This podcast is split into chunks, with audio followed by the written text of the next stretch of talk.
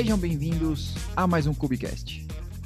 Estamos no dia 2 da Cubicon e para comemorar temos dois convidados. Olha aí, é um alinhamento planetário a nosso favor. O nosso convidado que já é de casa, João Freire. Opa, e aí galera, beleza? e o nosso convidado que já é quase de casa, mas pelo menos da Cubicon ele já é de casa, Davi Garcia. E aí galera, salve, salve. Boa. Então, olha só, esse resumo que é um bate-papo rápido sobre o segundo dia da Cubicon, né, a gente podia é, contar um pouco sobre qual foi a, a tal que, que você assistiu e que você mais curtiu do dia, né? De repente, algumas que o pessoal pode dar uma olhada lá no YouTube, que vai saindo, mas qual que foi a top top? Qual a mais da hora? Quem quer começar aí? É, então, eu posso começar. Manda é, é, eu acho que a, tiveram vários talks legais, né? E o maior desafio da Cubicon da, é você conseguir decidir qual que você vai querer assistir, né? então, quem vai assistir depois no YouTube tem aí o, o, é, o benefício de poder ir assistindo dois minutinhos de cada um e vendo qual que se adequa mais, enfim, é, dá até legal. Das que eu assisti, a que eu achei mais interessante assim pela pela a visão um pouco diferente do que eu estava acostumado é, é, foi uma da Weaveworks é, hum. sobre as estratégias para fazer comunicação em ambientes multicluster, né? Então é, eu achei bastante interessante porque ele explora ali alguns cenários que são cenários não triviais de integração com DNS externo, infraestrutura de é, é, roteamento com um protocolo de roteamento dinâmico, enfim, eu achei bastante interessante e é uma, uma estratégia diferente do que a gente vê aí, por exemplo, com os projetos do Submariner, Scooper, esse tipo de coisa. Gostei. Acho que essa no dia foi a que mais chamou a atenção. Tiveram outras também legais, mas essa foi a mais divertida. Da hora. E, e eu vou aproveitar que a gente está falando disso. Uma pergunta sincera. Vocês, vocês já usaram o EVWorks para CNI no cluster de vocês? Já. Já usou, João? Já. Já utilizei ela um pouco, sim. Já tive. Eu gostei, eu gostei, assim, tipo, tive uma experiência bem positiva. Uhum. Da hora. O que eu ia perguntar é qual, o que, que você usou da Weaveworks, né? Porque eles têm várias coisas. É, tipo, muita gente usa o Flux da Weaveworks, né? Mas eu acho que tu tá querendo perguntar sobre o WeaveNet, é o plugin de CNI deles, de rede, é, é isso? O CNI mesmo. Uhum. Ah, não, esse eu, eu confesso que eu nunca usei. É, não, eu o de network eu usei bastante. O Flux eu não, não, não cheguei a colocar em produção, mas do, do stack deles foi o WaveNet foi o que eu mais mexi. Mas eu gosto bastante assim do projeto. Tipo, pelo contato que eu tive, eu gostei bastante. Uhum. Não, da hora. Eu, eu, eu, eu nunca usei em, em produção, usei só Calico e Kernel. E mas eu usei uma vez, eu usei uma única vez o, o Weave para passar na CKA porque tinha que subir o, o cluster e colocar a CNI, e a, e a linha mais fácil que tinha executável direto na, na documentação, eu não me lembrava como que subia, e aí era a do IV. E, cara, um Ctrl C e um Ctrl V e subiu. Então, um abraço para o Ive, muito obrigado. Muito bom, muito bom. Eu, eu, confesso que eu fiz o CKA já faz um tempo. Eu não me lembro se caiu uma questão assim, mas é, sem sombra de dúvida, essas instalações de CNI, quanto mais simples, melhor, né? Sim, pô, com é, certeza. Ela não precisa nem, você não precisa nem comparar, tipo, até aqui tem de referência na doc, ela não precisa pegar a versão nada, ela já tá cheio, tipo, de autocomplete para pegar a versão de tudo. é simplesmente só dar uma apply. Foi maravilhoso, eu usei a mesma técnica. é porque tem, eu lembro que o Cálico tem um detalhezinho que você tem que ver lá o Cluster Network, tem que bater, né? Senão dá, uma, dá um grilo. É a, é a, velha técnica do Ctrl-C, Ctrl-V, né? Muito difundida no ramo do, é. Do DevOps. É, eu confesso que o plugin CNI deles nunca, eu nunca tive muita curiosidade, assim, até porque é, onde eu trampo, né, com o OpenShift, a gente tem um plugin próprio é, em cima do OpenVSuite e uhum.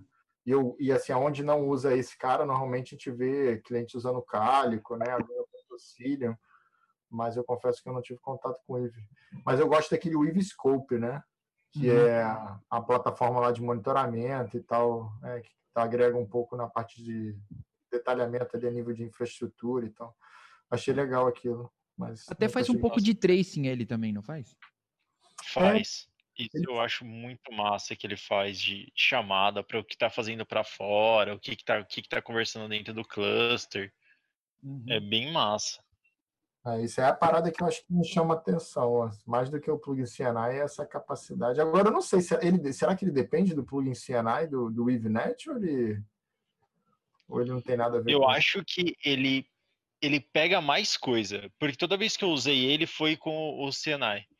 Então, mas eu acho que ele deve rodar em outras, mas ele deve trazer mais informação utilizando ela. Ah, maneiro. Boa. É, é a integração deve ser melhor, né? Entre eles. Hum. Boa, da hora. Pô, ó, eu assisti, eu assisti uma, uma muito boa, né? Que foi sobre HPA, né? é, Horizontal Pod Outscaler. Eles também falaram um pouco sobre é, VPA, né? É, mas que para mim VPA parece algo que nasceu morto assim. Não vejo, não vejo uma grande utilização dele por causa do, eu vou chamar assim de respawn do pod. Para mim, para mim perdeu o sentido quando eu descobri essa parte, eu, ué, cara, porque eu tinha certeza quando lançou Alpha, assim, eu tinha certeza que ele ia mudar os, os limites ali que o, que o pod poderia utilizar live, né? Seria quente, mas não é exatamente o que acontece. É, mas foi muito legal a, a Toque, ele explicou bastante sobre como funciona exatamente né, o Horizontal Pod Autoscaler e também o Cluster Autoscaler. E o que eu mais gostei foi sobre uma. Eu vou até pôr o link que está no, no próprio GitHub e incrivelmente está na, na documentação, né? Leia a documentação, João, seu idiota. É porque está falando sobre um sobre o cluster autoscaler, né, é ser safe to evict, um, em português vai virar um, de boas se você matar, né? Então, traduzindo, ficou, ficou, ficou boa. então, é, e, e você pode só colocar um annotation, né? Então, se você não colocar, o cluster autoscaler vai matando, né? É, porque o cluster autoscaler tem esse.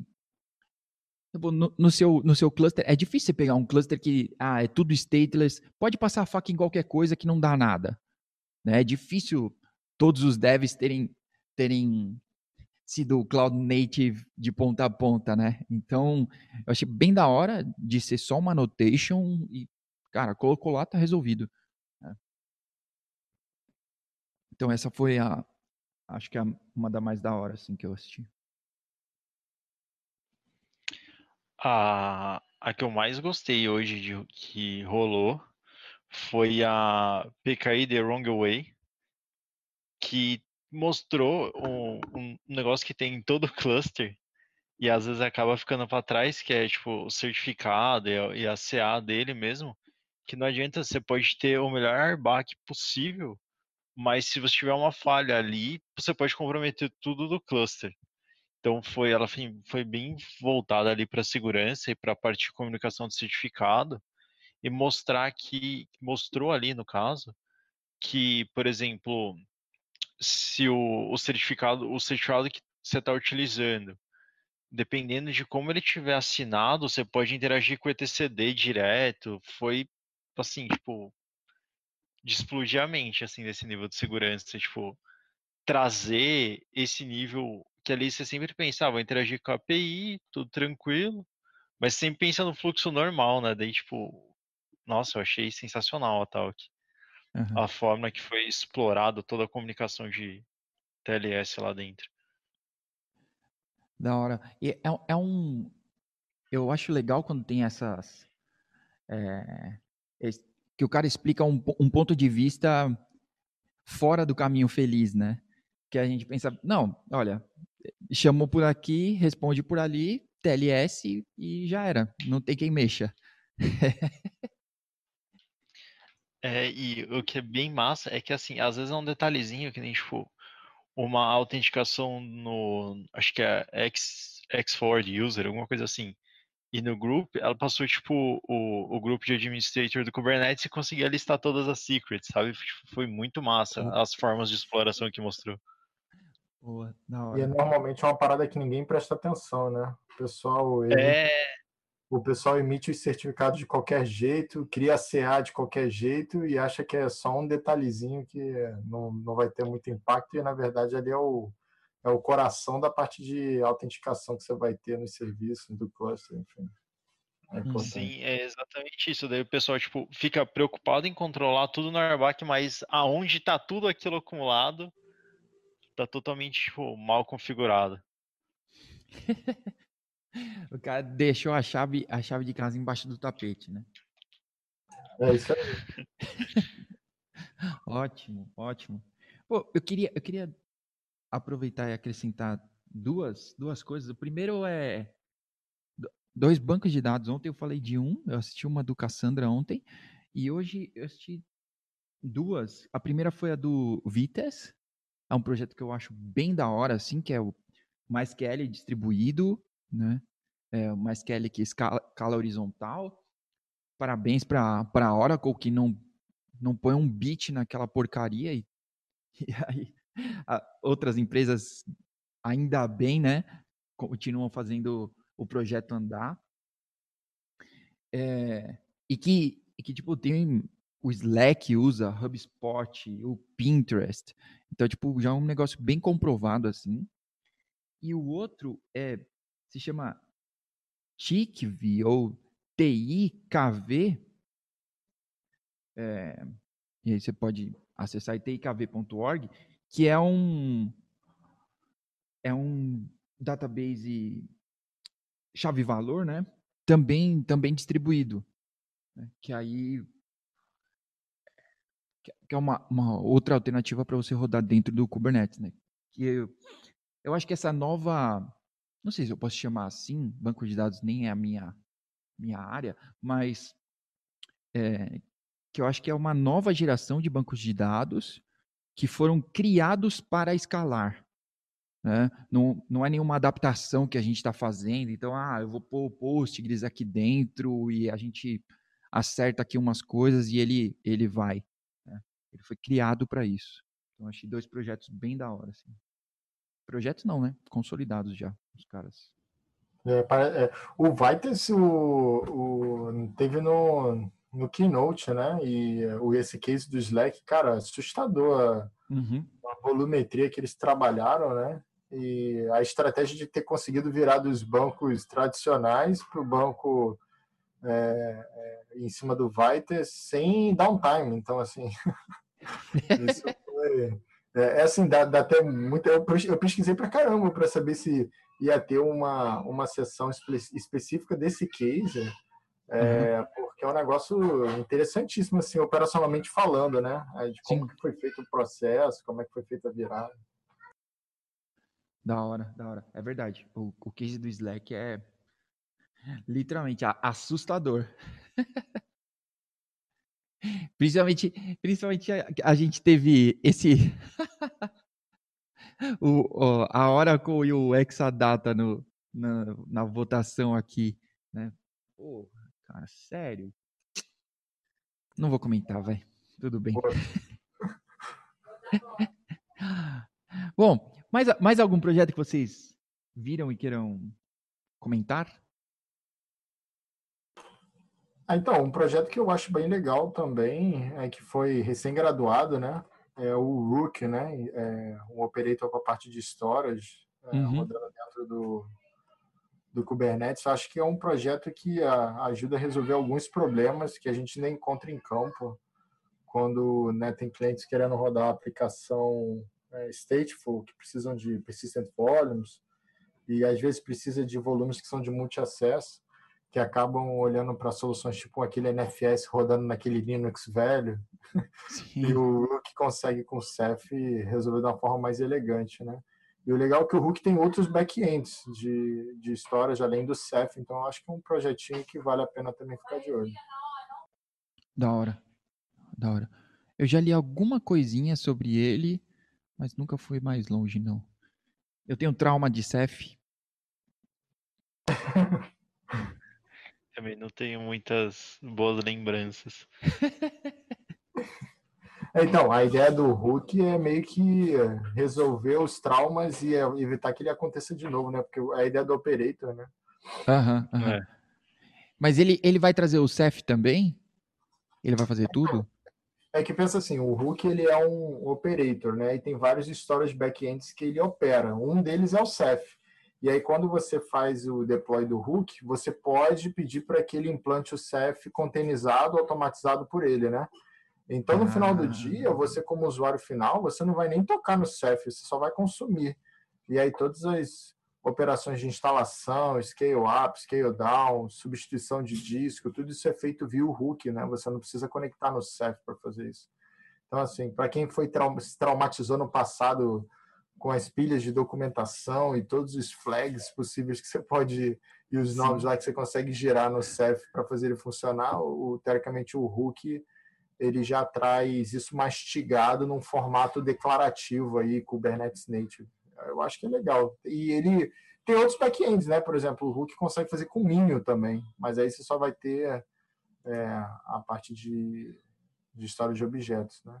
O uhum. Ceph consegue ter o objeto, bloco e arquivo, né? Uhum. Mas eu acho que Object Storage é o talvez é o cara mais um, talvez mais difícil assim de você conseguir fora de uma nuvem, né? Porque o disco, essas paradas assim, se o cara se o cara tem um um data center ali mínimo, né, um, um VMware que seja, o cara vai, ele vai ter um storage em algum canto, né, para poder plugar. Pelo menos na minha experiência. É, na minha experiência também, cara. A gente olhando ambientes privados, uhum. normalmente o storage mais difícil de se encontrar é de fato o storage de objeto, né?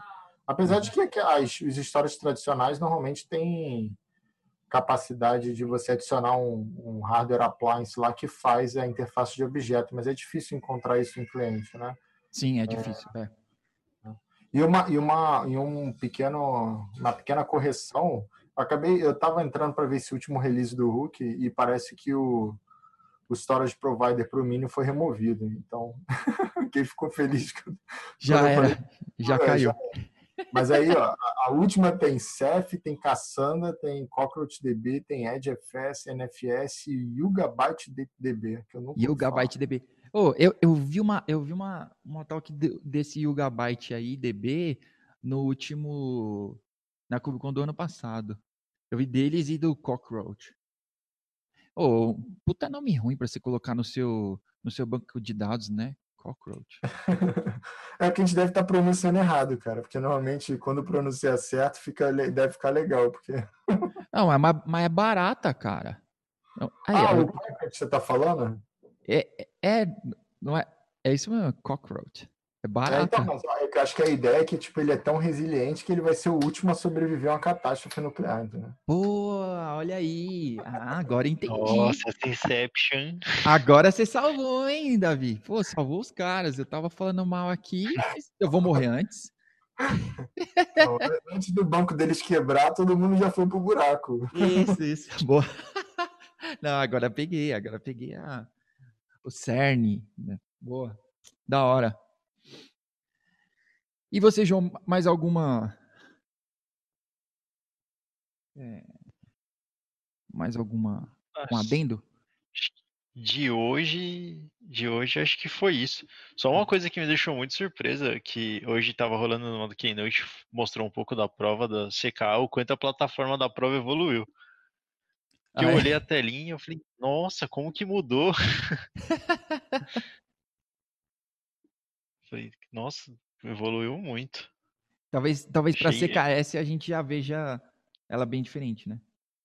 Nossa, sim, espero muito. Já tô aqui naquele dilema. Olha aquele cupom de 30%, olha o CKS. É, e aí, arriscar fico, né? ou não? Nossa, tô, eu tô nesse dilema. É, eu, cara, eu tenho certeza, eu tenho certeza que se eu comprar, vai ter a Cybermonder com 50. Então. Agora, se eu não eu comprar, tô... não vai ter. então, eu tô exatamente nesse pensamento. Eu fico, não, mas beleza, 30%. Ah, se eu agora, não sei se entra na Cyber. Mas e se entrar? Exato, exato. É, isso, hoje... aí, isso aí é igual bolsa de valores, né? É, você está olhando a ação, ela pode subir ou ela pode descer. Pode ser que na vai ser de 25%. Então, é, mas 20%, por, 20 dos 300 pau de, dos 300 Bidens ali, cara, é muita grana em reais. Ah, é, dá uns 2 milhões mais ou menos. Mais ou menos, mais ou menos. Senhores, tá bom. Vamos terminar nesse ritmo de festa. Um abraço pro Biden. Quando pegar. Oh, lá, uma pergunta. Quando troca de presidente lá, os caras passam a faixa igual aqui? Que é tipo a faixa de Miss Brasil, que tira de um e entrega no outro? Cara, eu não me lembro de faixa lá, não, mas tem uma cerimônia, né, de passagem de bastão. Mas do é. jeito que a coisa anda por lá, não sei se vai Parece, ter. parece que ele não tá muito animado em passar a faixa, não, né? A galera vai marcar um dia antes e falar, você nem vai. pode crer, pode crer. Tá bom. Posições políticas de lado. Pessoal, muito obrigado. Davi, obrigado pelo tempo. Família do Davi, obrigado por terem cedido pra gente. João, muito obrigado pelo tempo. Família do João, povo, muito obrigado. Valeu, cara, foi um prazer. Até a próxima. Fechou, valeu. Valeu, senhores. Bom descanso aí, amanhã tem mais, hein?